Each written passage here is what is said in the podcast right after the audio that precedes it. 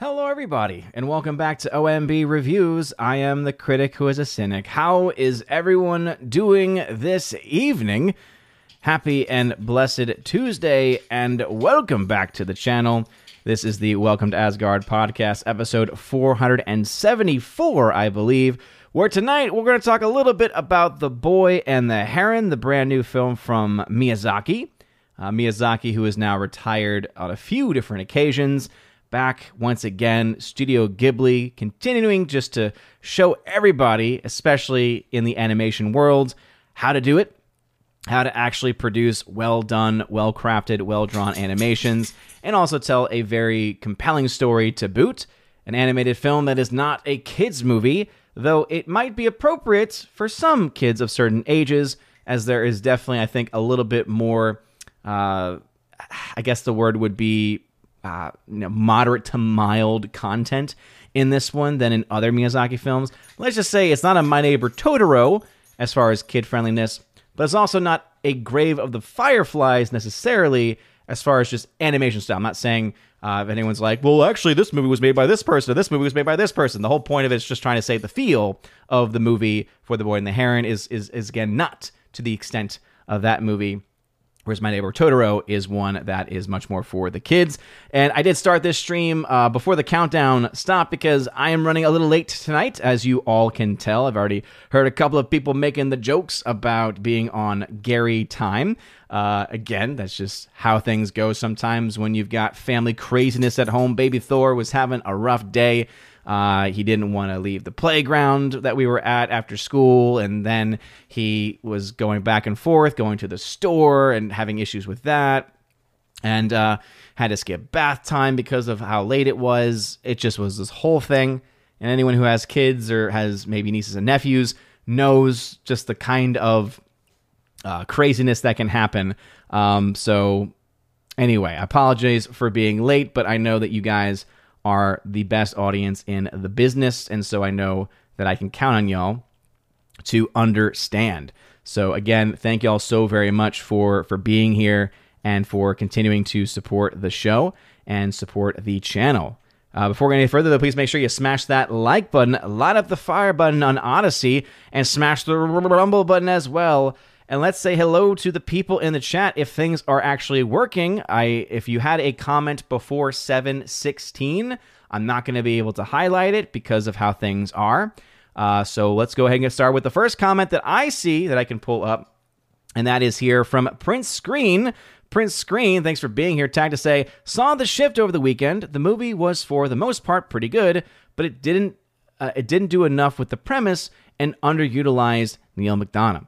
Um, yeah, I mean, I've I've always liked Neal McDonough in the films that he's he's been in. It's kind of insane to think how he has done a lot of indie films, but then he's also been in a major Marvel movie. I think some people, you know, forget sometimes uh, the roles that he's played. I forget, even myself, I forget. I think it was in what the first Captain America movie that that he played a role in, and I think he's done a couple other supporting roles within that same framework of that same character since then.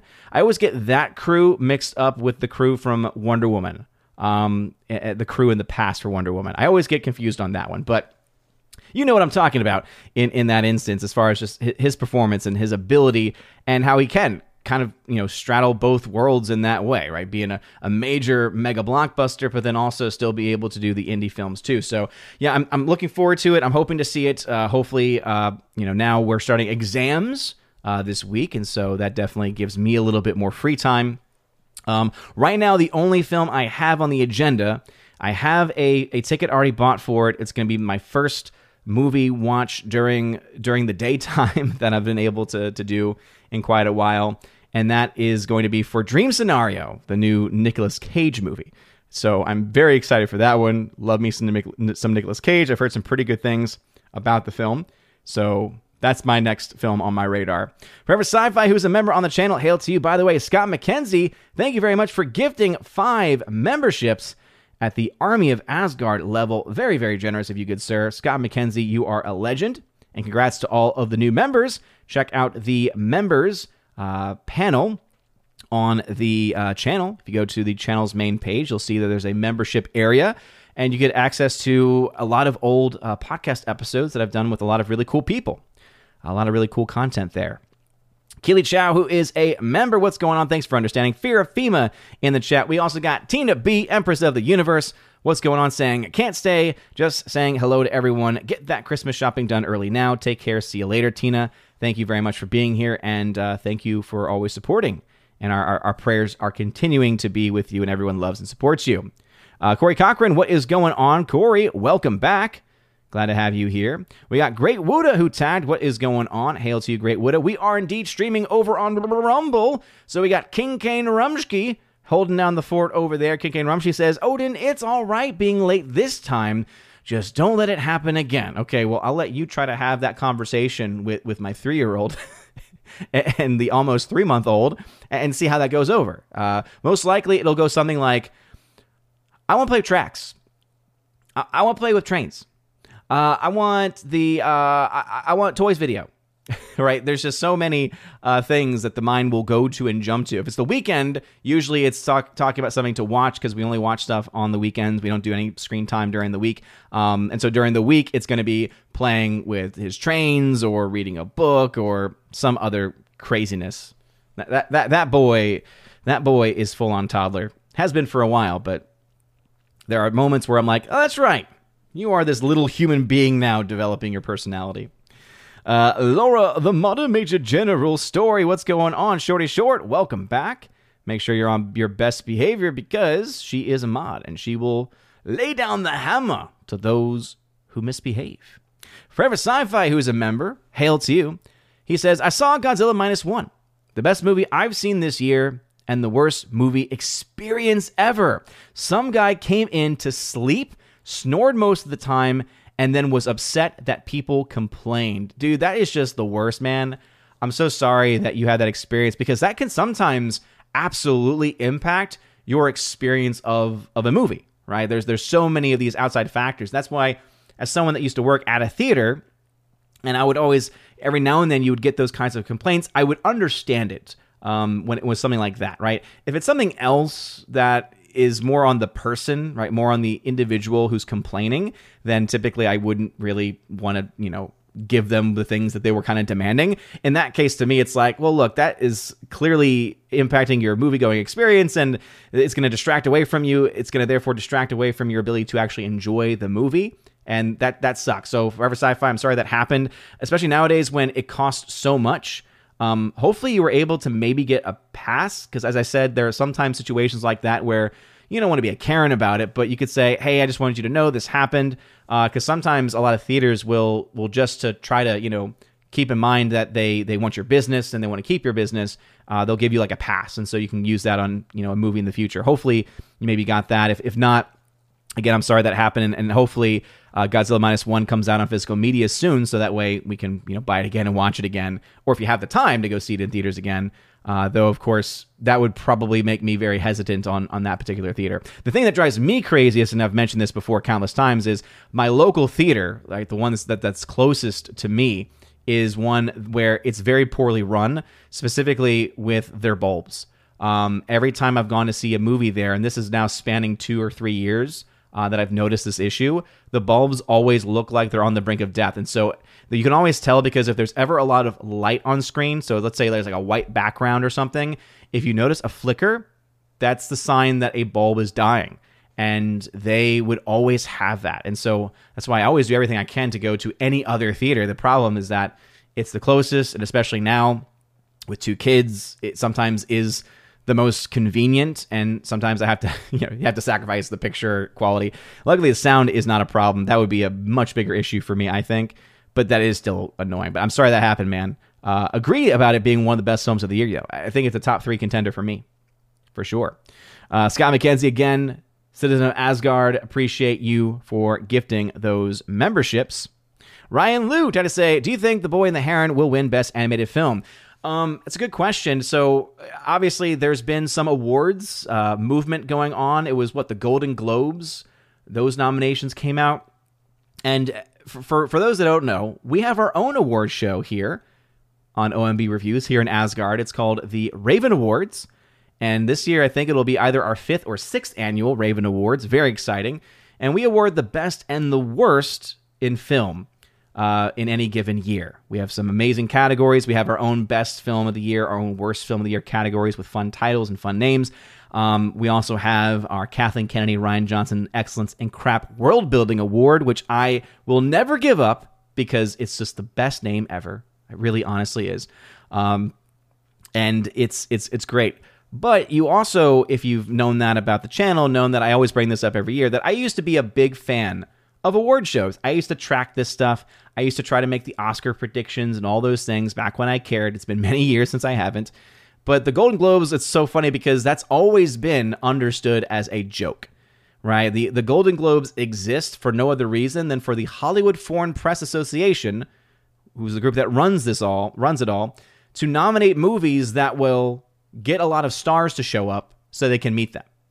Uh, the big joke was back in the day, Johnny Depp was in a film called The Tourist, which was one of the worst films to come out that year, and yet it got nominated for Best Musical slash Comedy. It wasn't really funny at all. And everyone was joking, saying, Yeah, well, we know why this got nominated. It's because they wanted to meet Johnny Depp. So, um, with that being said, do I think that Boy and the Heron is going to get nominated? Yes. Um, does I think it has a chance of winning? It's a Miyazaki movie, and, and so that already is going to put it in its own caliber. But keep in mind, the Golden Globes, just to show you how much of a joke the Golden Globes are, they also nominated Wish as Best Animated Feature. That tells you all you need to know about them.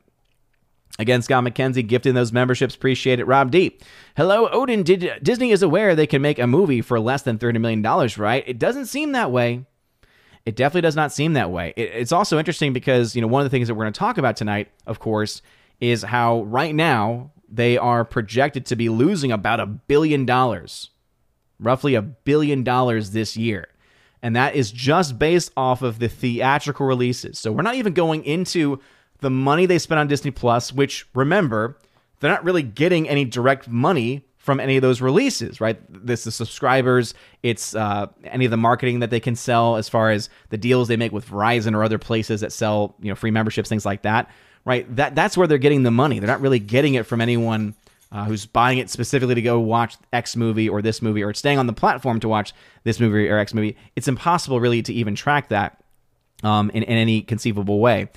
And yet, and yet, even with that being the case, of that being a black hole, we don't even need to have that in consideration before we recognize that, as I said, based on just the numbers and the numbers that I use typically are a little bit more on the conservative side of things we're looking at close to a billion dollars in financial losses. So we'll, we'll talk about that. We will talk about that. Soul Assassin, what's going on? Scott McKenzie, let's go. And family first, so all good. Absolutely. Thank you always for understanding. Keely Chow, it's all right. We understand. You got kids. I got kids. I got kids. Uh, Guy is on the channel once again. Guy, I always feel like you just randomly pop in, ask random things, and then leave. Um, but his question is, why did you stop making videos in Geeks and Gamers channel? Uh, so essentially, what happened is Geeks and Gamers is going through a bit of a shift right now. So it's not that I stopped making them; it was that I was asked to uh, pause my box office breakdown videos uh, simply because they are trying to reorient the channel. So if you've noticed, almost everything coming out from Geeks and Gamers is going to be videos directly done by uh, by Jeremy because he he kind of just again has a vision for what he wants the channel to be, and so he's trying to get that channel back. He's obviously in a position where he can start to make a lot more content now too, and there's a lot of stuff also that he's working on, you know, behind the scenes. Things that I know, things that I don't know, and I think that ultimately it's trying to grow Geeks and Gamers. Uh, he felt like uh, the channel had gotten to a place where even though I was being very consistent with the content, there wasn't a lot of consistency in other areas. And so trying to make it more consistent, having an actual theme, like having a message that it sticks to, I think that's been a big part of it. So obviously you have that in line with you know Tuesday, Tuesday night's main event still being a big thing, and then the daily show also Geeks and Gamers Daily, which is also a huge part of it, and clips that come out of that show too. So yeah, so that's the reason why I, am still I'm still part of the Geeks Gamers team. We're still trying to also figure out what exactly we're going to be doing right in the future. Um, so that's really all I know about it, and that's all I can really say. Not because of anything else other than I don't really know much else other than that. But all I know is that still a member of the team and can't wait to be getting back to doing something box office related in some way. We'll see what happens. And uh, it doesn't matter because guess what? I'm still doing the box office breakdown on my channel. That's always the fun thing. I, have had so many people leave comments, and I'm like, I didn't go anywhere. I've been on my channel now for years doing the box office breakdown. Like the, the, the box office breakdown that I do on Geeks and Gamers is usually a truncated version. I do record two separate videos. Um, and I try to keep it shorter, Geeks and Gamers, because we don't ever typically want the individual videos to be longer than a certain length of time. Whereas for my channel, I'm like, I want to go deep into this. I want to go as far as I can uh, with this information. So it tends to be like 20, 30 minutes. All right, King Kane Rumsky says, Can you do the old boomer Gary voice on yourself? Well, you see, I had children, and it was never the same. King Kane Rumsky. It's hard to do when when I'm not really a boomer like Gary is. There's just no there's just no way really to do the same thing. Let's see. Robert Frey, who is now a member on the channel. Congratulations on becoming a member. CM Chunk. Tag to say, I saw Godzilla minus one. I saw Godzilla minus one today. It blew me away. Yes, um, it's it's great. No matter what those salty brethren and friends of the channel, who I do a sh- who I do a show with every Saturday, say about it being quote overhyped. No, it is perfectly hyped, and it is a fantastic movie. Uh, Orange Hat, what's up, brother? He is the King Mod here, so make sure you are respectful because he will lay down the law. Sorry, my dog uh, Willow is looking at me like she needs to do something outside, and I'm just thinking to myself, really, like, can, can you can, can can you just be okay for a little bit? Can you just be okay for a little bit, or are you just being, you know, attention seeking? Because it's usually one or the other. It's usually one or the other. Hopefully, is on the other. There, there has been a dog poop on stream before. This is early days of the channel. Some of y'all might have been around long enough for this to have happened. So it is not outside the realm of possibility, but she's just laid down, so I think she's okay. All right, Think Noodles. What's going on, Think Noodles? Thanks for being a member on the channel. Great Wuda. Try to say Orange Hat Reviews ain't here, so we can talk about spoilers of Godzilla Minus One. No, he is here. He is here. But at this point, at this point, Orange Hat, again, I couldn't see the earlier chat. If you haven't seen it, and again, I know that that the nearest one to you is, is far away, but if you care that much about it, man, come on. Come on, brother. Orange Hat, yes, Dum Dum Dugan. Okay, there we go from Cap One. I thought it was that one. I just wasn't sure. Let's see. Uh, Hardwick. I, I knew you'd give me a longer answer. you see, Hardwick, when I ask questions like that, Orange Hat Reviews, that's how you do it. You just go Dum Dum Dugan Cap One. I'm like, perfect. Instead of Neal McDonough played Dum Dum Dugan in Captain America, the First Avenger. Agent Carter, both one shot and TV show, and cameos in Agents of S.H.I.E.L.D. Love you, brother. Scott McKenzie, Neal played. Okay. And then the other thing, too, is like everyone's like, okay, I'm going to all answer first. I'm going to answer first. I appreciate y'all doing it, though. Let's see. Laura says, Dream Scenario was interesting. Have you posted your review yet on, uh, on Criticless? I would love to know. Kimberly G. Killian, Shadow Cat. What's up, Kimberly G? Saying, Howdy, everybody. Howdy, Odin. What's going on? Thanks for being here. Lex Ladendi, what is going on, Lex Ladendi? Ahoy to you as well. Thank you, thank you, thank you. Let's see. Uh, Steven says, Happy Day of Virgin Mary. Uh, it's Our Lady Guadalupe. It's the Feast of Our Lady Guadalupe. Get it right. Uh, curious as a Catholic, do you go to church um, like at four in the morning? I've seen on news uh, many Catholics did today. Um, so the issue is um, unfortunately there is not a daily uh, Latin mass. If there was a daily Latin mass, I would be going every single day. Uh, but because there's not, I only go to mass on. Uh, there's t- there's times that you know we go as like a school community, for instance. So obviously I go to those, um, and then obviously on Sundays and, and other holy days of obligation. Um, and that's the issue is that because of the way the church is set up, at least near us, the holy days of obligation, they do not designate a um, a Latin mass for those days, unfortunately, and it kills me um, because essentially. Uh, when it comes to the Novus Ordo, when it comes to the the new mass, right, the, the mass that's in English, that's in the vast majority of, of, of churches, I obviously understand and believe and fully accept it as being valid. I just don't think it's fitting. I do not think it's fitting for what we are doing at, at, at mass. I don't I don't think it's you know that's not even the right way of saying it. I don't think it's fitting for what the holy sacrifice of the mass is and and so it's it's hard for me then to to be able to you know be able to get past that. You know uh, basically validity should not be the standard right? It'd be like saying how's your marriage? Well it's valid. Okay well that's that's just not a good standard. That's just not a good thing for us to be, be we shouldn't be putting up with that you know? Uh, we should be expecting more Uh, Think Noodle says, Will you be watching and reviewing Aquaman 2, Winks and the color purple? Uh, well, I believe Gary has already told us in advance that he expects us to watch Aquaman 2, so it will be homework. Um, so that one, yes. Color purple, I doubt it'll be homework. And I have just noticed, I have not even seen the original color purple. So why would I want to see a new version that's probably going to suck? Robert Frey, is he in the dinosaur phase yet? Not really. There's like one song that he likes that features dinosaurs, but that's that's pretty much it. Steven says, Did you see Good Burger 2 by chance? If so, will you review it? Is it worth getting Paramount Plus for? I've not seen it yet. Couldn't say. Typically, those films are not worth it.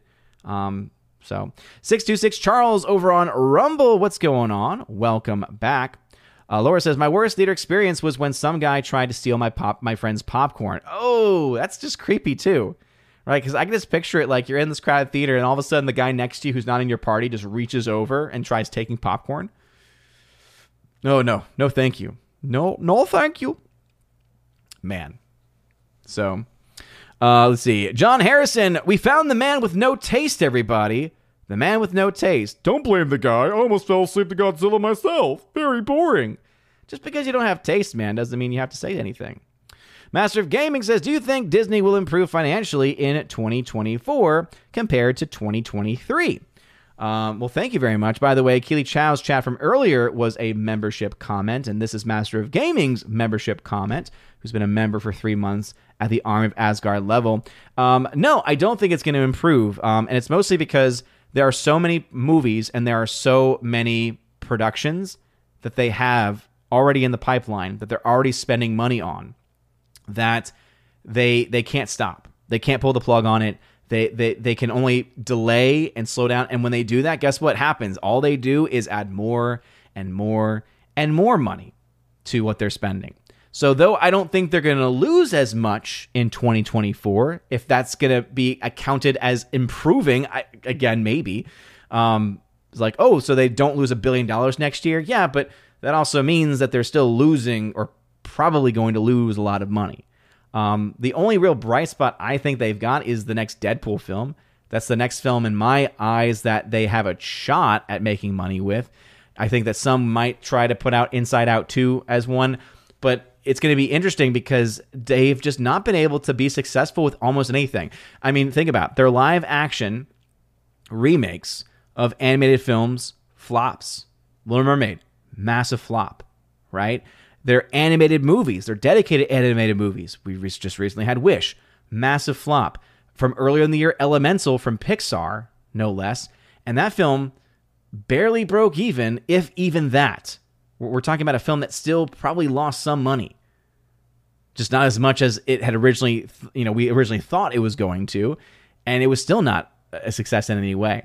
So yeah, that, that's pretty much where I am. It's like, yes, they've got more prospects of success, at least with a film like Deadpool. Maybe outside chance with, with Inside Out too. But as I said, it seems that their sway even amongst the the, the kids and even amongst the families, especially the the, the, the theater going families, has diminished to such a degree. I don't really see the next major hit for them. And again, we'll, we'll look at the numbers. We will definitely look at those numbers. We'll actually, you know, talk about that story uh, first tonight. Let's see. Robert Frey, uh, who's a member, says When I saw Incredibles 2, someone's kids were running up and down the aisle. Luckily, I got a free movie pass out of it. Yeah, I mean, so to be honest, Robert Frey, I honestly think when it's a kids movie, I'm not nearly as as impacted by it. All right, because if, if you go to a kids movie, I know that that sucks, and I know that's that that's obviously like distracting. But to me, it's like if that happens, I'm like, oh, well, I, I'm the one that decided to go to see a kids movie, right? Um, and I, I, honestly, I get it, right? I do get it because it can be distracting in a lot of ways. But that one, that's not one that I would kind of go and say anything about. Typically, depends if it's someone shrieking. If there's like a child who's like shrieking and it's really, really bad, that might be something. But yeah, I would have to be there to be able to say whether or not that would be something that would impact me. Uh, First Sci-Fi says I wasn't going. I was not going to blame the theater, but I, I still enjoyed it. It actually made me care about the characters in the in a monster movie. Hey, th- yeah, and there's a lot of very compelling writing in the film that makes you care about it. Like this is the one thing. There's many things, but this is the primary thing that the MonsterVerse films do not have in any way, and that is they do not have a compelling human story. And before you say, well, it's Godzilla, it's not about the human story, okay, then why does the human story dominate the vast majority of the movie?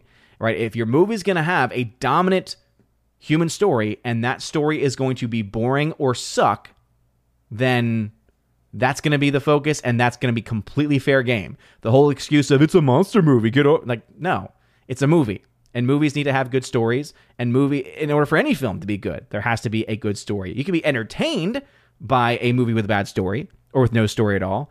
And that's where Godzilla minus one does so much is that it not only has the really awesome, you know, monster effects, even more impressive by the fact that it only cost $15 million to make, but then add to that the fact that it's got that compelling human story that's able to drive the plot along. And that just adds, that just adds absolutely um, to the enjoyment of, of what is one of the best films this year. Jamie Zakowski says, speaking of minus one, it got extended for another week. I'm not surprised by that. Right. And that's why when when people were tagging me and saying like like, did you see that it's gonna get out of theaters? It's like, no, it's not. Just because their initial engagement might have been scheduled for a certain amount of time. Remember that this is a week by week business. And this is for any movie. Right? Now, most films, like a Disney release with a massive studio behind it, it's already going to be insinuated that it's going to be out for a month, two months. For smaller independent movies, it's completely week by week. So it's not like, oh, we're only going to have it out there for a week and that's it. It's like, no, we're, we're, starting off at a week because that's all we can think about right now. Let's see how it does. It did well, great, another week. It still did well, great, another week. And it goes on and on and on and on until it's no longer profitable for them to continue to push their films to be in these theaters. So that's why it doesn't surprise me at all. It's like, yeah, the film's going to be in theaters for as long as it, it continues to make money. So, yeah, there's no, there's not going to be a oh, this is the last week forever. It's like no, this is the last. This is going to be the last week we can confirm until we book the next week. Because the other thing too is that for most theaters, right, unless you are, as I said, a major studio booking the initial release of a movie, you're not going to get most movies two weeks, the schedule at least for most movies, a week or even two weeks out. You you might just get the new releases because those are the films that have to be prioritized because again of, of the, the way the studios work. But yeah, people were kind of surprised by that and stuff, and I'm like, y'all understand how this works? See, Robert says, remember when movies were worth a trip to the theater? Pepperidge Farm remembers. Indeed. Jacobite Wiseman, what's going on? Uh, it is sad that the Eastern ethnicities are making better movies while the Western lands cannot. Um, again, yes and no. Like, I don't think it being sad has anything to do with it. I think it's just, it's a sad state of affairs that anyone is making bad movies today when there's clearly talent that exists. Because if it exists in Japan, if it exists in South Korea, if it exists in any of these Eastern nations, then we know it's going to exist elsewhere right? And that to me, the saddest part is just that the talent is there and it's just not being utilized because you have nothing but these activists who are making all the decisions, who are at the at the top of all of these companies and are completely bought in to all of it, right? To all of the nonsense.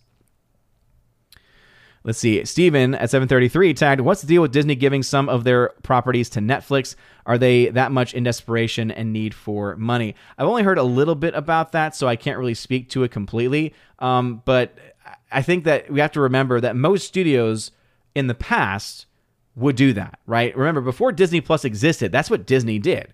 They would license their content out to other places. So it's not really out of line for that to be the case the, the the big change is that Disney was for a while, especially from the time of COVID, becoming a everything's going on to the streaming service, everything's going straight to Disney Plus, and so there was always that assumption. And so now they're at the position that because Disney Plus has not been this huge cash cow they thought it was going to be, where now they're probably real as again, I have not looked into the story and can't really confirm it, but most likely my guess would be they're trying to figure out, okay, this is not making us money. Let's then try to sell out the distribution, right? The streaming rights, I should say, that is the streaming rights to various shows or movies to try to make some money off of it because it's not giving us really any money here instead. All right, we'll jump back into the comments in a little bit, but let's first talk about again the second story in the title, but one that I think is having the most implications. So For those that don't know, this was the box office as of the uh, the 10th of December, so as of a couple days ago. So not a whole lot has changed since this time. But this is the makeup of all of the Disney releases. Now remember, Disney is the Disney Studios, right? We have obviously the, what we see at the very beginning, the Walt Disney Company logo at the beginning of a movie. This is the 20th Century Fox releases, or the 20th Century Studios now because they dropped the Fox because Disney sucks. And also the other uh, associated brands, right? The sub brands of Disney. So if you're kind of wondering, oh, I didn't know that was a Disney movie, or I didn't know that was a Disney movie, it was under one of their sub brands. So these are specifically the ones that had theatrical releases in 2023. So as I said, not going into something that might be on the more obscure side, um, or at the very least, things that went straight to Disney Plus, right? Which really are going to be nothing but straight financial losses. So, looking at Disney this year alone, right? As you can see, they had only one movie, only one film actually get to a point where profitability was in the discussion. Now, I will say, there are many other people, people like Valiant Renegade and probably WW Pro as well, who would disagree, who would think that the break even point was probably higher for at least the 200 plus million dollar movies. And I respect them for their, their opinions there. I, I, still, of course, run with this because this is the this is the system I know. This is the system system that I worked in uh, in the theaters. And I know that probably have there have been some things that have changed since COVID, but I think there are so many question marks still there. It's hard to really verify. So the other reason why I mention that is because that means that at best, th- this is what you're going to get, right? So, in a best case scenario for Disney, a most conservative outlook, one could say, about what their losses are, you're looking at a total net loss of a billion dollars just from their theatrical alone. So, the best case scenario for them right now, as I said, Guardians of the Galaxy Volume 3, that movie, depending on who you ask, either barely broke even lost a little bit of money, or in the case of, of the charting I use, made about $130 million roughly, right? Made $130 million back. But then you look at every other release they have not had, and this even goes, as I said, for their more uh, limited releases. Even The Boogeyman, which came out from a Disney owned company, still ended up losing $3 million.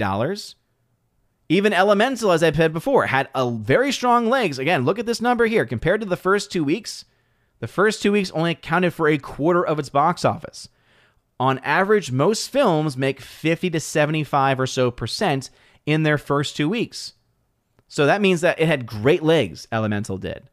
Even though that was the case, though, because it still cost them roughly like 300, sorry, $200 million, cost roughly $200 million and the budget uh, and the marketing rather roughly another 100 million on top of that if not more still ended up losing 7 million dollars but those are really small potatoes right those are very small potatoes when you compare it to other films like wish which right now is upwards of 200 plus million dollars in the red the marvels also from recently 200 plus million dollars in the red the creator a film that i really like from 20th century studios around 60 million in the red right i liked it a lot and they made it for 80 million but it was not able to make enough to make its money back.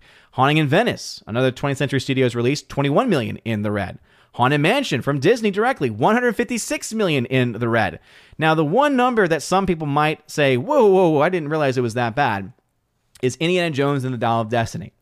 And the reason why is because in the numbers that were released, right, the numbers that were being projected initially, we were told it was roughly a $300 million budgeted movie.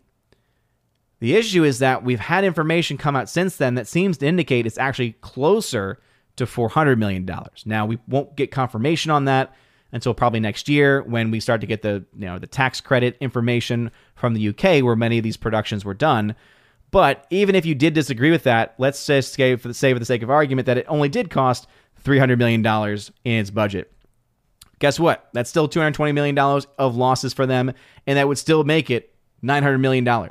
So, again, as I said, a best case conservative, remember, most of these numbers are going to be the conservative estimate here.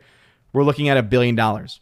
Now, again, I do honestly believe that the number here for Indiana Jones will be revealed to be closer to $400 million when everything is said and done.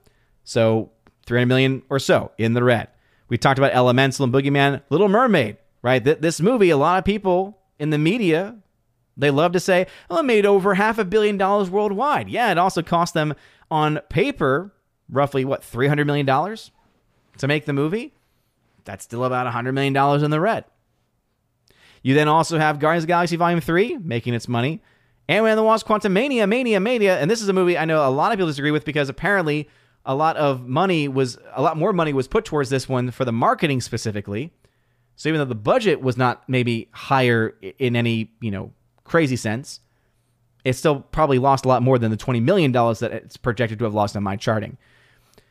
You take all of these numbers together, though, and all around for budgets, for all of the films that came out this year from Disney directly into theaters, $2 billion of spending for just the budgets of their movies this year. $3.1 billion in total spending projected for not only their production budgets, but including marketing. So, multiple billions of dollars they've spent on their films this year. And then their total return, box office, raw numbers, 3.4 billion. Now some would say, well wait a minute, if their total spend was 3.1 billion and their total make was 3.4 billion, doesn't that mean they technically made 300,000 or sorry, 300 million dollars? Well, I say nay nay because remember, they don't get 100% of the box office receipts. They end up splitting it 60/40, 50/50, depending on who you ask, the metric might be different. But based on the metrics that I typically use, you're looking at about a billion dollars loss so they they put 3 billion in and they made back 2 of that billion, meaning that there was a billion dollars unaccounted for that were financial losses. So oh boy, Disney is in a lot of trouble and of course I will break down the other studios um, as many as I can from this past year, but Disney is being one of the bigger studios. I'll probably also look at Warner Brothers as well because they're not also they're also not looking very good. The one the one positive that Warner Brothers has really under its belt is going to be the Barbie movie. But I think I've mentioned this before that as good as Barbie was for them, because they're splitting that revenue with Mattel, it's not going to be enough. Anyway, back into the chat now. It's 7:34 in the chat. It's 7:56 in real life, so I'm still 20 30 minutes behind. So please uh, do not double post or anything like that. Forever Sci-Fi says Jeremy is our favorite shill, but he has to shill for his own stuff too, and not just for Nintendo. You're right. You're right, you're right. Keely Chow says, as long as you're a member of Geeks and Gamers team, I will keep joking that your office is the Geeks and Gamers Tennessee office. Okay. Good luck with that. Jacobite Wiseman says, "Why do you call yourself after a heathen god when you are a Catholic?" It's uh, I've gone through this story several times, dude. So it's a nickname from when I was in high school that had to do with the fact that I love the cold. So I use it as a joke I've actually had some people that believe in the false god Odin who have gone after me because they say I mock. So, again, if, if that's the way you want to take it, then that's the way you take it. Uh, Guy, are you hyped for Kung Fu Panda 4? No. Orange Chat says, I don't mind spoilers now. It is inevitable. Yeah, I mean, you get to a point, right, where you know you want to be able to avoid it as much as possible. But as I said, there really isn't a whole lot to spoil, dude. Like like other than just the individual plot points for this specific movie. And even those you're like, "Oh, that's been done in other Godzilla films." Right? So that's why it's really not spo- you really can't spoil it. And spoil implies that something is ruined, right? But if you go in knowing all of the plot points of this movie, you'll still enjoy it because it's just when a good movie exists, doesn't matter. See, Grit Wuda says Mission Impossible Dead Reckoning Part One is still a great movie title. No, it's not. It's it's it's overly long and ridiculous. Lee Mitchell, what's up, brother? Ty say my 10 month old is outgrowing 24 month clothes already. Should I stop feeding it? oh man, I don't even want to do the math on that. Uh, right right now, all I know is 3T and 4T. Those are the sizes of baby Thor. Kincaid Rumsky, who's on Rumble, says, I have yet another dumb question. What does the minus one mean with respect to the Godzilla movie? I'm going to be honest. It was not clearly revealed in the movie directly. At least, not that I can remember. That would be something that if someone does know, if it's directly in the movie, not if you're finding this out after the fact, but if it's directly in the movie, um, it'd be interesting to know. Fox One, what's up? Steven, Says, great news. I'm no longer talking to the married chick anymore, so all guilt on her. I did my part to at least be friends with her, but instead she blocked me. Steven, as I was saying for a long time, that is an ex that was the best move.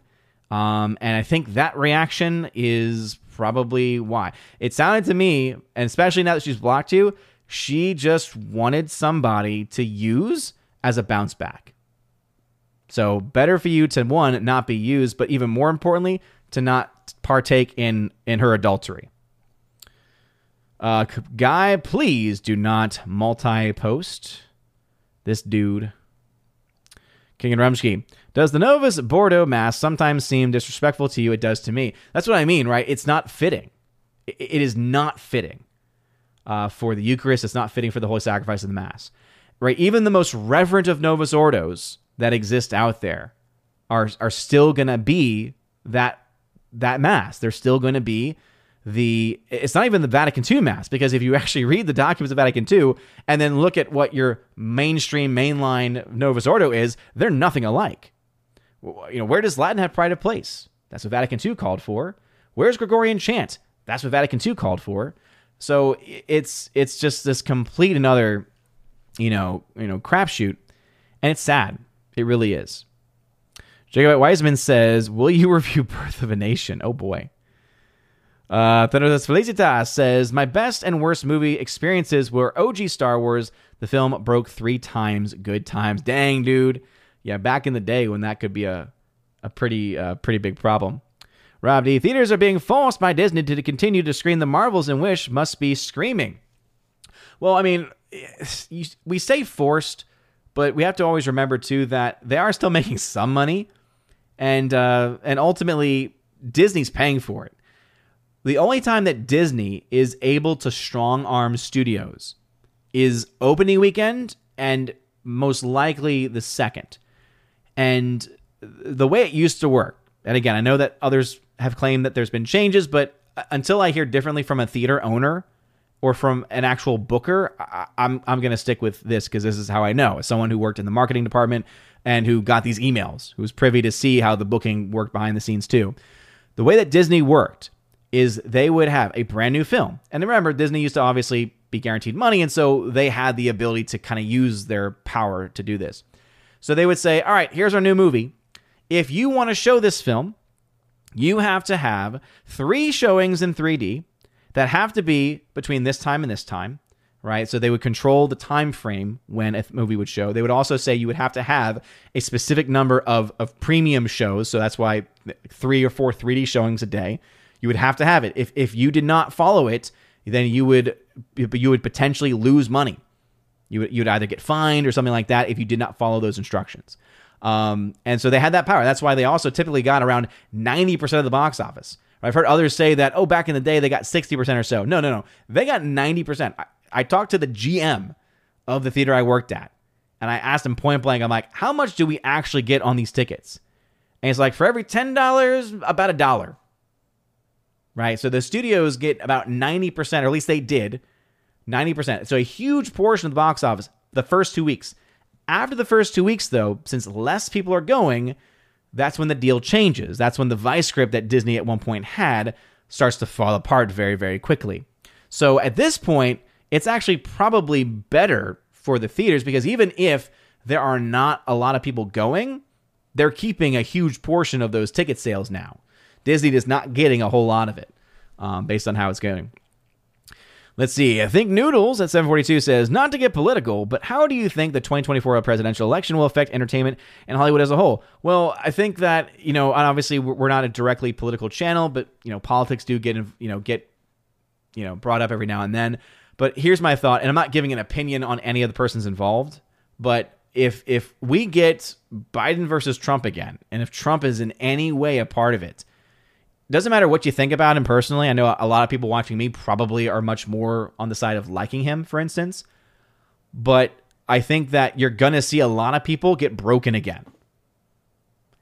And, and that's something that to me has always just been ridiculous, right? When you cannot function, when you go crazy, when because TDS is a very real thing, right? Trump derangement syndrome. Because, and here's the other thing about that, right? Some, a lot of people will say that with like mocking intentions for me, it's I actually have a lot of concern for people because when I say TDS, I mean I think there are people that actually have a form of PTSD that they brought upon themselves uh, back in in 2016 and that they have still not recovered because they've not been able to admit that that's what they're dealing with. But all the rage and all the emotions you're seeing, you're like, this is kind of what you would expect from like a PTSD uh, personality.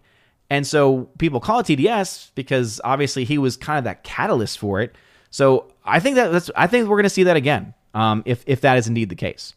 Um, that's about all I can really say about that though. Master Game says, I'm not surprised Sound of Freedom got snubbed at the Golden Globes. Sound of Freedom's not going to get nominated, dude. Like, here's the thing. I love the film. I think it's great. It's going to get nominated for some Raven Awards, I would have to imagine. But it's not going to get mainstream Hollywood media attention. It's just not. It's just not one of those movies. Let's see. Sherry Allen, what's going on, Sherry? Welcome back. Orange Chat says, YouTube, we don't have ad blockers. Stop screwing with live streams.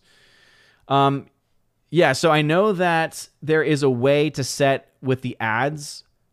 Um, if you have a stream, there's like midstream credits or something like that. I have it set to the most conservative setting possible. So, yeah, YouTube is YouTube has started to put those in to longer videos and streams, and the only real control we have over them is, I believe, either we can demonetize the entire thing, or we can choose a, certain like brand like a you can either be the most egregious with it. And for me i put it, it literally the the the label for that i remember is it's do you want it to be you know rigorous or conservative? I'm like i want it to be the most conservative possible. So yeah apologies for that. But just think of it this way. If you're watching an ad you are theoretically helping the channel. And also this is why i do also multi-stream to places like Odysee and rumble. So if you have a real big issue with it there are places you can go to watch it Let's see. Jacob Wiseman said, "I'm not saying that those in the East have having good movies is sad. I'm saying the fact that we have to go to the East for good movies. But even then, I would disagree because I think that I think no, no matter where the movie comes from, if it's good, it's good. I don't think where it comes from should be stad necessarily." Keely Chow says, in my Scott Steiner voice, the numbers don't lie, and it spells disaster for Disney. And there's a 23% chance that there's a 10% chance that they lose a billion dollars in, in five years. Is that how it goes? Amber Chamberbot says, not watching Die Hard in theater this year. Dang. I will say, I, I do like that film, and I always love getting involved with the debate over whether it's a Christmas movie or not. By the way, it is a Christmas movie. Uh, Jeremy is crazy to think it's not a Christmas movie. Um, uh, delusional, in fact. It's, it's why I, I, I, with pride, remind everyone that he won our Shill of the Year award at the Raven Awards from last year. Um, but um, it's not a movie that I'm always like I have to see during Christmas. So I'm fully on board with it being a Christmas movie, but it's not a film that's like my go-to. My go-to every year without fail is It's a Wonderful Life. I watch it every single Christmas. Master of Gaming, who's a member, says Disney might have a few hits next year Kingdom of the Planet of the Apes, The First Omen, Deadpool 3, and maybe Inside Out 2. So I've already talked about Deadpool 3. That has the most potential. Inside Out 2, as I said, I, I, mentioned why I don't think that's a guaranteed hit at all. King of the Planet of the Apes. Look, I like the Planet of the Apes movies, but there are three. And so my guess is that now they're moving. Obviously, they're moving past the the Caesar trilogy that was established. So to me, it's like okay, now now it's just cash. Now you're in cash grab territory for me, right? And and so I'm like, okay, I really don't have an interest, and I think a lot of people are probably going to also check out. So you know, I, I could see it go through a very similar phase. And also, if it's a good movie, that, that might also move that needle too. But I don't think Disney has any guaranteed hits, especially with how much money they're spending. Michael Hill, what's going on, brother? Abomination over on Odysee, hanging out on the Odysee, saying, Don't feed your baby food that's two years old, please. I, I try not to. Um, and I say try not to because baby Thor is the person. He's the child where he'll be in his car seat, he'll be digging around, and then he'll pull out like a goldfish and he'd be like, "Oh, goldfish," and he'll eat it. And in my head, I'm like, that goldfish has probably been in my car for maybe even a month, and I don't even want to think about like before the cold fronts come came through. So it was sitting in the heat. I don't even know. I don't even want to think about it. Th- that's just again. That, that's the age he's at right now. And it's something where you're driving and you're like, I can't physically stop you at this point. Please don't. And that's why my only response could be like, Um, now, buddy, we don't eat old food, okay? We don't eat old food. Steven. Uh, so you can't be able to see how much the Marvels made internationally, or maybe have an idea of how much they made so far. Um, again, I think there was a lot of misinformation being put out there about how the film was going to be reported, right? So they gave up on the movie, right? Disney did, but it's still in theaters. So we still got a daily number. We it's right here on the numbers.com. So again, for anyone who's still buying that for any reason, here's the Marvels listed by the Walt Disney Company as having made $116,000 this past Monday, which is a whopping 69 per theater, and it's at 1700 screens. So that means by this weekend it's going to be pulled from a huge portion of the remaining screens that it's in. But it is still playing domestically, it is still playing internationally. It's just it's no longer getting a push. So Disney is not keeping it in as many theaters as it normally would for a lot of its other films. So let's see. Lex Ledende says, "Shout out to the 1965 missal. My hot take." Um, I mean, I I honestly, yeah, because that's that's the Vatican II missal, right? That's the one where it was like a test run, where essentially it was um, it was it was much more of a direct. Here's what the Vatican Council asked for, and so here's what it is. Yeah, I would love to see it. I, I I'm intrigued by it. Hardwick tried to say, if you thought Disney was already failing, keep in mind that they have now added Doctor Who to their list of failures. Yeah. King and Rumsky says, having absolutely no problems with ads on your live streams on Rumble. King Kane Rumsky is uh is promoting the Rumble channel. Abomination saying, yeah, Odysee don't care about ad blockers yet. It's, it seems to be a direct. Usually, when YouTube does stuff like this, other places aren't typically that far behind. Because you have to remember that even these alternative tech sites, they still got to make money too. It's still a business. Disney is, I mean, sorry, Disney might as well be. Uh, YouTube is obviously a lot more nefarious in the things that it, it, it pays for and the things that it supports. But, uh, but yeah, I, I man, Keely Chow. Die Hard is a Christmas movie the same way Batman Returns is a Christmas movie. Um, I, I would say to a lesser degree. Because again, Die Hard is a Christmas movie. Batman Returns is a movie that happens around Christmas. Now that's going to drive some people crazy. Shen Hong over on Rumble. What's up, Shen? Uh, two best action films ever, Christmas or not, is Die Hard and Pickle Rick. Never seen Pickle Rick, um, but Die Hard is great. Orange Chat says Die Hard is technically a Christmas movie. To be more specific, it is a Christmas action movie. No, it is a Christmas movie. All right. Not only does it take place at Christmas, it features several Christmas elements throughout the entirety of the movie. I mean, come on. However, here's the real question though: Is a Christmas story a Christmas movie? Of course it is. Kikin Rumsky. Hard is totally Christmas, uh, he says this on Rumble. One of the first dead bad guys was wrapped like a present in an elevator, if memory serves. Exactly. Again, it's not just about it happening over Christmas. It's that there are there's the Christmas party, there's the guy being wrapped. There are a lot of other Christmas elements that exist. Music too. Uh, Steven, just found out Awkwafina has been casted for Kung Fu Panda. Well, there goes my interest in that movie. I mean, I didn't have an interest in it because that's way too many versions of that movie. That that is way too many versions of that movie. I just realized that I was still on that screen, so you, you, all could barely see me. Um, but yeah, totally agree. Totally, totally agree. All right, one more comment, and then we'll talk a little bit about the boy and the heron, and then we might end things early tonight since I got a late start. But we'll see how things go. Orange Reviews, who's a member and the King Mod, says Odin. It is actually an interesting theory that kids who ate food here and there from cars and such ended up strengthening their immune systems by taking in the particulates and things. Interesting.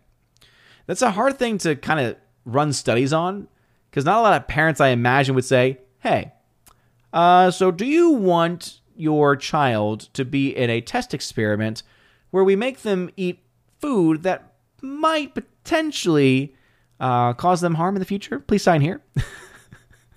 you know? And I know that they do it, right? It's funny because my, my, wife mentions this a lot that when she was younger, she was actually like a test baby uh, for for a vaccination. Fun story. Fun, fun story. Let's see. Abomination. Here we go. If you take the box office as three fourth chance and take away Disney's one sixteenth chance, that only leaves you with a 66 and one third chance. Sorry, 66 and one third percent chance of surviving. The numbers don't lie, and they spell hilarity for Disney's prospects. Yes, there it is. That sounds a little bit more like the Scott Steiner numbers. Sherry Allen says, I am good, but my doc is concerned about my battle with CML leukemia, so I'm now back in uh, to being monitored every two to three months. Now diagnosed as low vision, but doing well. Yeah, I know that. Uh, I remember you had mentioned that, uh, well, about maybe a year or two ago. Uh, I think when you had first mentioned that on stream. So obviously, we're still praying for you and praying for your recovery. And I'm sorry to hear that the the battle is is still raging in that way. And so, you know, pray for pray for healing, pray for remission, um, but also just pray for God's grace in your life. Even in the, you know, I talk about this every year with with the kids that I teach, um, and it's sometimes hard for us to kind of accept in our life. But uh, God would not allow bad things to happen unless good things could happen from them, and we've absolutely seen good things happen from some of the worst things imaginable. And so I, I pray uh, just for grace to enter into your life and your family's life um, for for whatever the good is, because again, we know that there is going to be some good in there, uh, that that good can be found and, and, and be embraced. But absolutely going to continue to pray. Let's see. Orange Chat says, not recommending repeatedly doing it, though. Talking about taking food in cars. Yes. Luckily, it's very rare that it happens. Jacob Buck says, to say Disney is a dumpster fire is an insult to actual dumpster fires. Agreed. Because dumpster, dumpster fires, to my knowledge, don't lose a billion dollars in a year. Gosh. Hose Atako. What's up, Hose? Uh, it builds up the immune system. That's why kids get sick more than when we were kids because of all the cleanliness. Ah, there it is. JY says YouTube has gotten glitchy since they blocked the ad blockers, more freeze ups. Yeah, essentially, it's if you have an ad blocker in any way, um, it's going to cause issues. So, so that's why it's like, look, I, I think that it's ridiculous that YouTube decided to do that. At the same time, um, I do kind of understand uh, because even, even though I have no problem with YouTube losing out on money, when it comes to a lot of the creators that I support, it's it's again it makes some sense there. Abomination says, I'm okay if Odysee removes all ads for anyone who pays for any subscription. Yeah. I mean, it, to me, it'd be similar to how I know that Elon was toying around with the idea and I think he still is even planning on implementing it in some way that in order to have certain access on Twitter, that you have to pay at least a dollar a year. Right? We're not even talking about a month, but a dollar a year. I'm sorry, like if you have the time to spend on Twitter, on X, you have the money to spend a dollar for a year. You know, like and, and the main the main point of that is to to really try to take care of the whole bot issue because as soon as you add that in, even even at just a dollar a year, if you add that one element in, it already takes care of a huge portion of, of bots. But it's not even like, oh, you can only use the platform. It's like, no, that would be the only way you could follow uh, follow accounts, retweet things like that. To view the content is always going to be free, and, and I don't think he's ever planned to, to take that ability to view information. But if you're going to engage on the platform, it's like a dollar a year ain't bad. Master Gaming says, I heard great things about the Iron Claw. I have too. Uh, I'm so ticked because my buddy John the Flickpick Flickinger, shout out to him. He got to see an early screening of it and loved it. He says it's going to be, it's likely right now his favorite movie of the year. So I'm very hyped. I've already got my ticket to go see it. So fingers crossed that everything goes well uh, leading up to that, that I can see it here at home family wise. But uh, yeah, I, have heard great things about it too, though. And, and, when when John says that it's one of his favorites of the year, and he's a wrestling fan, I'm a wrestling fan. He likes more of the he likes listening to wrestling podcasts. I, I used to, but I like more like the wrestling stuff, like the wrestling wrestling. That's why I was always more into like AEW when that came around than WWE because AEW seemed more focused on the actual wrestling and entertaining in that regard. So I'm excited for it though, uh, since he likes it. Let's see. YouTube me, what's going on? Orange Shadows, a member says, I did the definitive breakdown for Die Hard last year and Lethal Weapon earlier today. Next two weeks are Rocky 4 and First Blood. Are they Christmas movies? Find out in the next few weeks. Shameless plug, Orange Chat. Shameless plug. Forever Sci Fi. Ho, ho, ho. Now I have a machine gun is much friendlier than Merry Christmas. Shenong. Last Boy Scout had Satan Claus. Is it a Christmas movie? Hmm. No. Mm, no. Uh, Stephen. Hold on. Ambrose Chamberpot. How much for the testing? I don't even remember. I honestly don't even remember. That's just like one of those random factoids that my wife always brings up. By the way, uh, Steven, your thoughts on CM Punk back on Monday Night Raw? You think it'll win? You think he'll win the Royal Rumble and it'll come full circle? Um, so because now he's signed, because I have been following it because I used to be a huge fan of his. I just don't think he has it in the ring anymore. He, all of his AEW in ring stuff just show me he he just doesn't have this. He doesn't have the capacity anymore. He, he just really can't. He obviously is still great on the mic. He still has the charisma, but if he can't wrestle, I'm sorry. Like that's that's a big deal. Um, but do I think he's gonna win the Royal Rumble? I don't. I I think because now he has agreed to sign with w, with Monday Night Raw. I think that what that means is he is going to be feuding with Seth Rollins, and I think that that's going to be that title that he's going for. And maybe they're starting. I don't know. It would make the most sense for me if that's the buildup they do. Right? They build up that matchup, and then maybe you have Punk in the Royal Rumble, and maybe that's like his first match even back potentially. I don't know. They might be building for a SummerSlam. Sorry, not SummerSlam.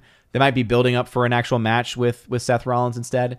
But it would make a lot of sense to me if the feud starts now. Punk enters the Rumble. He gets uh, screwed over by Seth Rollins, which sets up for Seth v CM Punk at WrestleMania main events. One of the two nights. Now that WrestleMania is two nights, that's one of your main events. And then I think Cody Rhodes. I honestly believe Cody Rhodes wins it again, like wins it this time rather, and and goes on to the main event WrestleMania, finally ending the in, insane Roman Reigns streak, which to me is years past being like I know some people have kind of been liking the the whole shtick that he's done. I'm sorry, it's ridiculous, it's stupid, but I think Cody Rhodes finishes the story. Uh, Steven, your thoughts on Elon Musk literally told Bob Iger to f. I mean, yeah, it's harsh language, yes, but it's it's something that I think a lot of people were feeling. Heartbreak Ridge, hello. Oh, sorry I'm late, but better late than never. Yeah, me too. Uh, Tamani, I have I am not controlling any of this as far as ads. I have no idea. Sorry that that happened. So much for being on the most conservative setting. Seriously, dang it, YouTube. It's ridiculous. Abomination, don't know about you, but I was in the hospital like twice a year when I was a kid. Yeah. Um, I, I actually no, I would never went to the hospital typically. I've always had a, a, relatively strong immune system. Gone a lot, gone not nearly as strong since I've had kids, but that's more because as, as someone who teaches, exposure in that way, and now as one with kids, one of them at daycare, even more exposure. Steven, I'm curious what you think Aquaman will make opening box office weekend and what the final total will be when it ends the box office. I have no idea, to be perfectly frank. I know that right now the projections Box Office Pro has out are very low. I thought that the numbers were somewhere in the what 30 to 50 million domestic, with a total domestic being somewhere between maybe one and 200 million. That's not looking good. Print Screen says he hasn't gotten any ads. Um, I want Print Screen. Do you have YouTube Premium? Because that's the route I go. I go the YouTube Premium route uh, because I'm I just don't even want to deal with ads. Now I don't have to worry about dealing with any of the craziness that they've been been implementing. Forever Sci-Fi, I did not think it was actually possible to physically fit a billion dollars into a dumpster to light on fire, but if anyone would try, it would be Disney. Also, a billion dollars on paper is not nearly as much as you would think. It's uh oh, I forget the name of the movie, but there was a film where they were bribing somebody and they were bribing them for like a hundred thousand dollars and then there's this whole scene they build it up there's the, the, the briefcase he opens it up and then it's just like a single stack and the guy's like wow that's not nearly as much as I thought it was going to be. it's like, no, that really is just what, what $100,000 would actually look like. So, uh, yeah, a billion would probably not be nearly as much as one would think. If it was a billion and one dollar bills, now there, now that would be a dumpster. That would be a dumpster fire. Uh, Kimberly G, dodgeball. Yeah, yeah, yeah, yeah, yeah. That's what it is. that's, that's right. I haven't seen dodgeball in forever. Now everyone's coming in with a dodgeball. It's like I knew I'd seen it before. I have not seen that in years. All right, it's 823. Uh, so I do want to start to wrap things up a little bit early tonight. Um, but I did also want to talk about this. So, The Boy and the Heron, the new Miyazaki film, um, it is uh, one of my favorite films of the year. It is definitely a Miyazaki film that to me is one that will leave you thinking long after you've watched it, but also will will be one that is probably not going to be in that top tier of most people's rankings for Miyazaki. Uh, as you can see, the rating I gave it was a, a, a rad rating. I thought it was I thought it was I thought it was good. I'm like at B plus territory with it. It's a film that I continue to think about, and I think there's a lot of really great themes in it. Um, I just don't think it has necessarily that same reach watchability factor. I want to see the film again in Japanese. My wife wanted to see it with me, so we finally got on a date night for the first time, and, we couldn't even remember the last time we had gone out um, with kids and not having family close by that, that can like you know babysit and stuff. So we finally got a chance to get a babysitter. Um, and we both got to see it in an IMAX screen, which was awesome to see that film in IMAX. It was packed. Oh my goodness, the amount of people in the theater, it was insane. Uh, we were sad because there were two, and I hate to say it this way, but very large people in front of us. And because of that, they were really far back in their seats, and we had no leg room. So my knee was cramping up like crazy uh, because of that, like halfway, less than halfway through the movie. Um, but the movie was still good. Even even though I was in pain for a lot of the film, I still enjoyed it quite quite quite a bit. And so I, I would say if you are a Miyazaki fan, I would say definitely see the film. If you are an anime fan, see the film. And if you're someone that just wants to see a really well told story and one that also has some quirkiness to it, it's hard to describe the, the, the quirkiness of Miyazaki. But if you like quirky movies that also have plenty of heart and will have you laughing too at various points throughout it, I would say it's worth seeing. It's one of the darker films from him by by far. It definitely earns that PG thirteen rating. And you always got you always got to go into a Miyazaki film to remember it's not going to be a kids movie just because it's animated. He makes movies. Some of them, like Ponyo, uh, like My Neighbor Totoro, are specifically geared more towards that younger audience. But all of them are always for for for families, and in this case, just for older families. So I would recommend it. All right, let's get to these last comments and then we will sign off and I'll get some ice cream. Let's see. Abomination says the one thing I would change about Die Hard is changing it from ho ho ho, now I have a machine gun to ho ho ho, now I have a flamethrower. Yes. Uh, Tina Guzman, what's going on, Tina? La- Laura, short of short, says, What is a Christmas movie? Seriously. You know, the honestly, Laura, I think I get the reference you're making there. You know how they made a whole documentary about what is a woman? They should make a whole documentary. That that if if the, if the Daily Wire wants to make another hit, they should be like, "What is a Christmas movie? Can you define it for me?" And then just start talking to a bunch of like film critics and and film professors to see if they'll give an actual definition.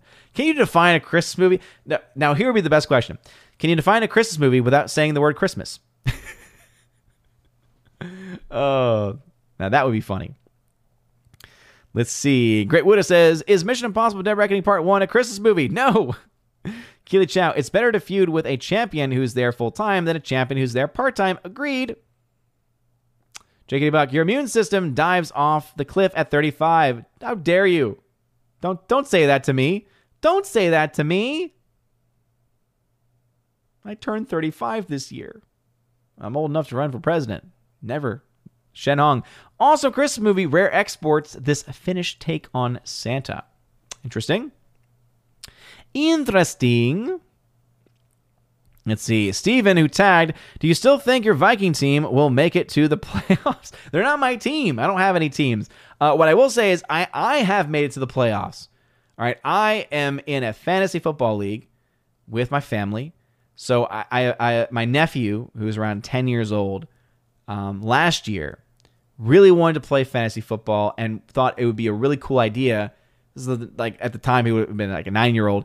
Like he thought it would be a really cool idea if he could get his uncles and aunts and extended family to to join a league and to play with him.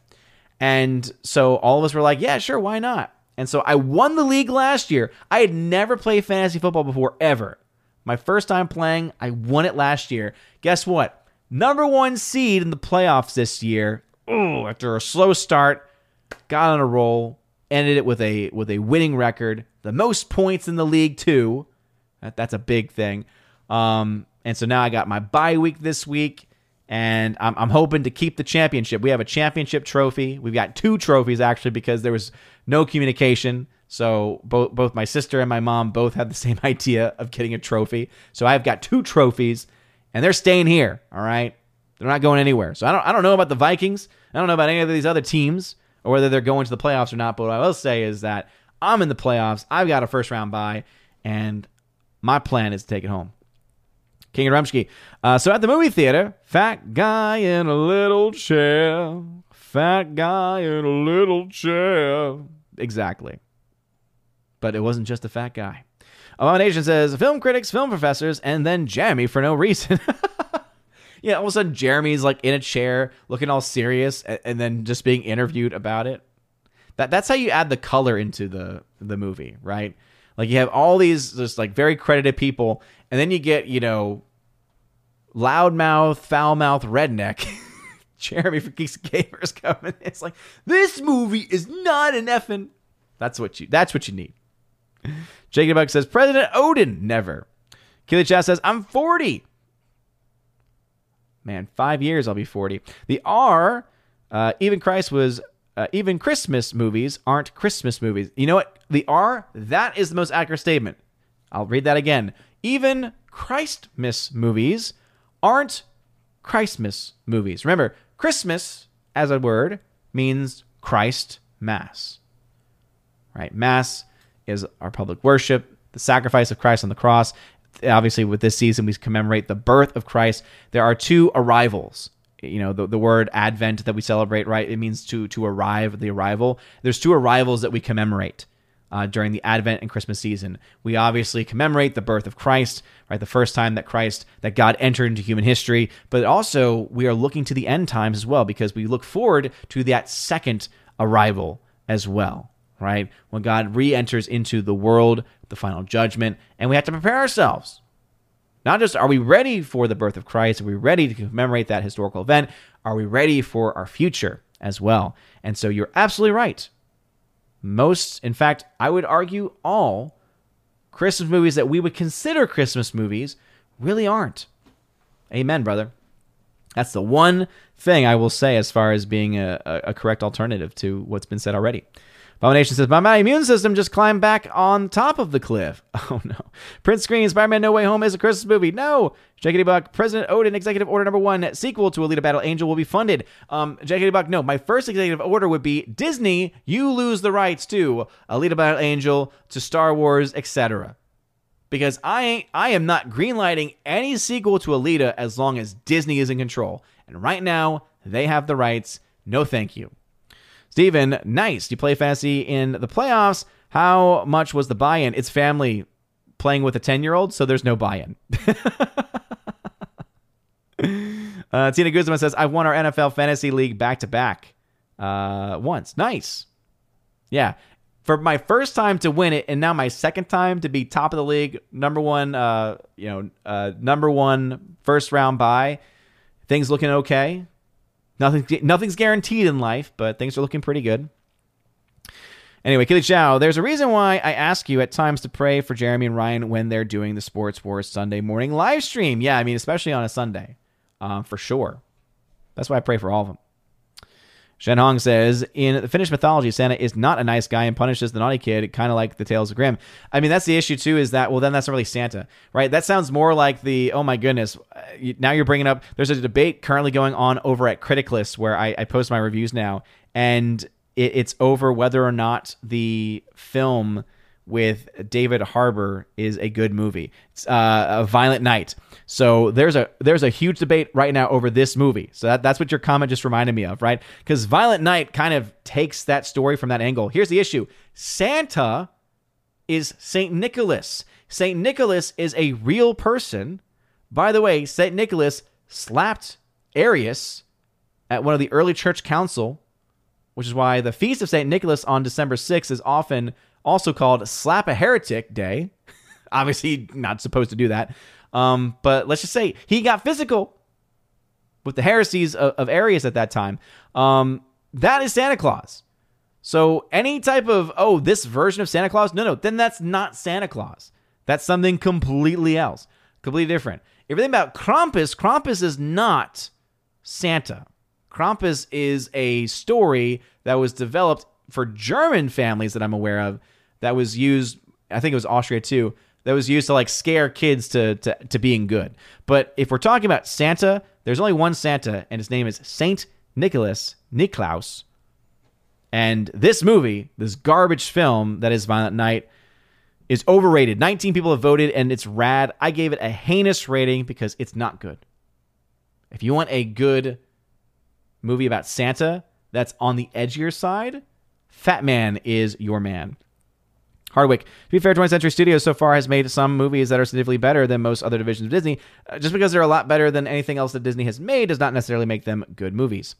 Abomination, yeah, I don't like concepts of Violent Night. Uh, Laura says, Jeremy would be like, I'm from Alabama. How would I know? yes. Uh, let's see. Ambush, Chamberbot. Violent Night uh, is all right, but goes on too long and battles a private army of 300. It's just not good. Right, so wait a minute. You're saying Sacred List actually was violent? Technically, technically, right? The reports that we have from the council was that he, at the very least, best case scenario, got in the face of Arius, and, and as extreme as as slapping. Saint Nicholas of Myra was a fascinating man. Uh, he gave away all the gold of his parents left him. He inherited a fortune and used it for good to free slaves. I believe he also at one point used his money. So someone was trying to get married, I think, and they couldn't afford the dowry or whatever it might be. And so then he like, oh yeah, here you go. So he was awesome. Yeah, he was awesome. Jakey Buck says St. Nicholas was censured for it. So yeah, obviously he used the physical violence, but he he got yeah. There are consequences for your actions. Anyway, so that's going to be everybody. We went a little bit longer than I had anticipated. Still not as long as the usual show. But again, apologies for the late start tonight. Thank y'all again for all understanding that. Uh, it's been crazy times, but right now we are again in the midst of exam week. Exam starting uh, starting in the next day, and so because that, I have a little bit more free time. My plan right now is I'm seeing uh, Dream Scenario tomorrow. So my hope is to get to get a review of that um, up on the channel tomorrow as well. And obviously, we'll have Friday Night Tights this week.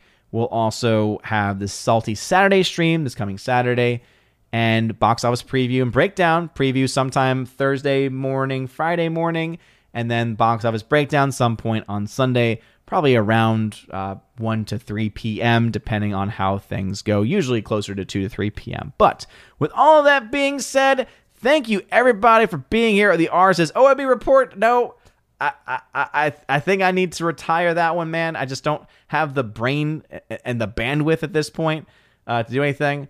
What I will say is go go join Critic List. It's a great site. Follow me over there. And uh, your homework is to review Violent Night and and make the score represent exactly what it is, which is the film is not good. Or at the very least, so that you can you know make fun of the fact that Salty Alex of the Salty Nerd Podcast, who I love um, gave The Goonies a heinous review and says that it's awful. So if either one of those motivates you, join Critic List to fight. Anyway, you guys are fantastic. Shout out to the mods for being here tonight. Seriously, thank y'all. Scott McKenzie, thank you, brother, for gifting those memberships as well. And I will see you all the next time that I see you. Have a wonderful rest of your evening, a blessed feast of Our Lady Guadalupe, blessed rest of your Advent season, and I will see you all before Christmas. So I will not say Merry Christmas yet because we're not there. But a blessed Advent season. See y'all soon. And as always, God bless.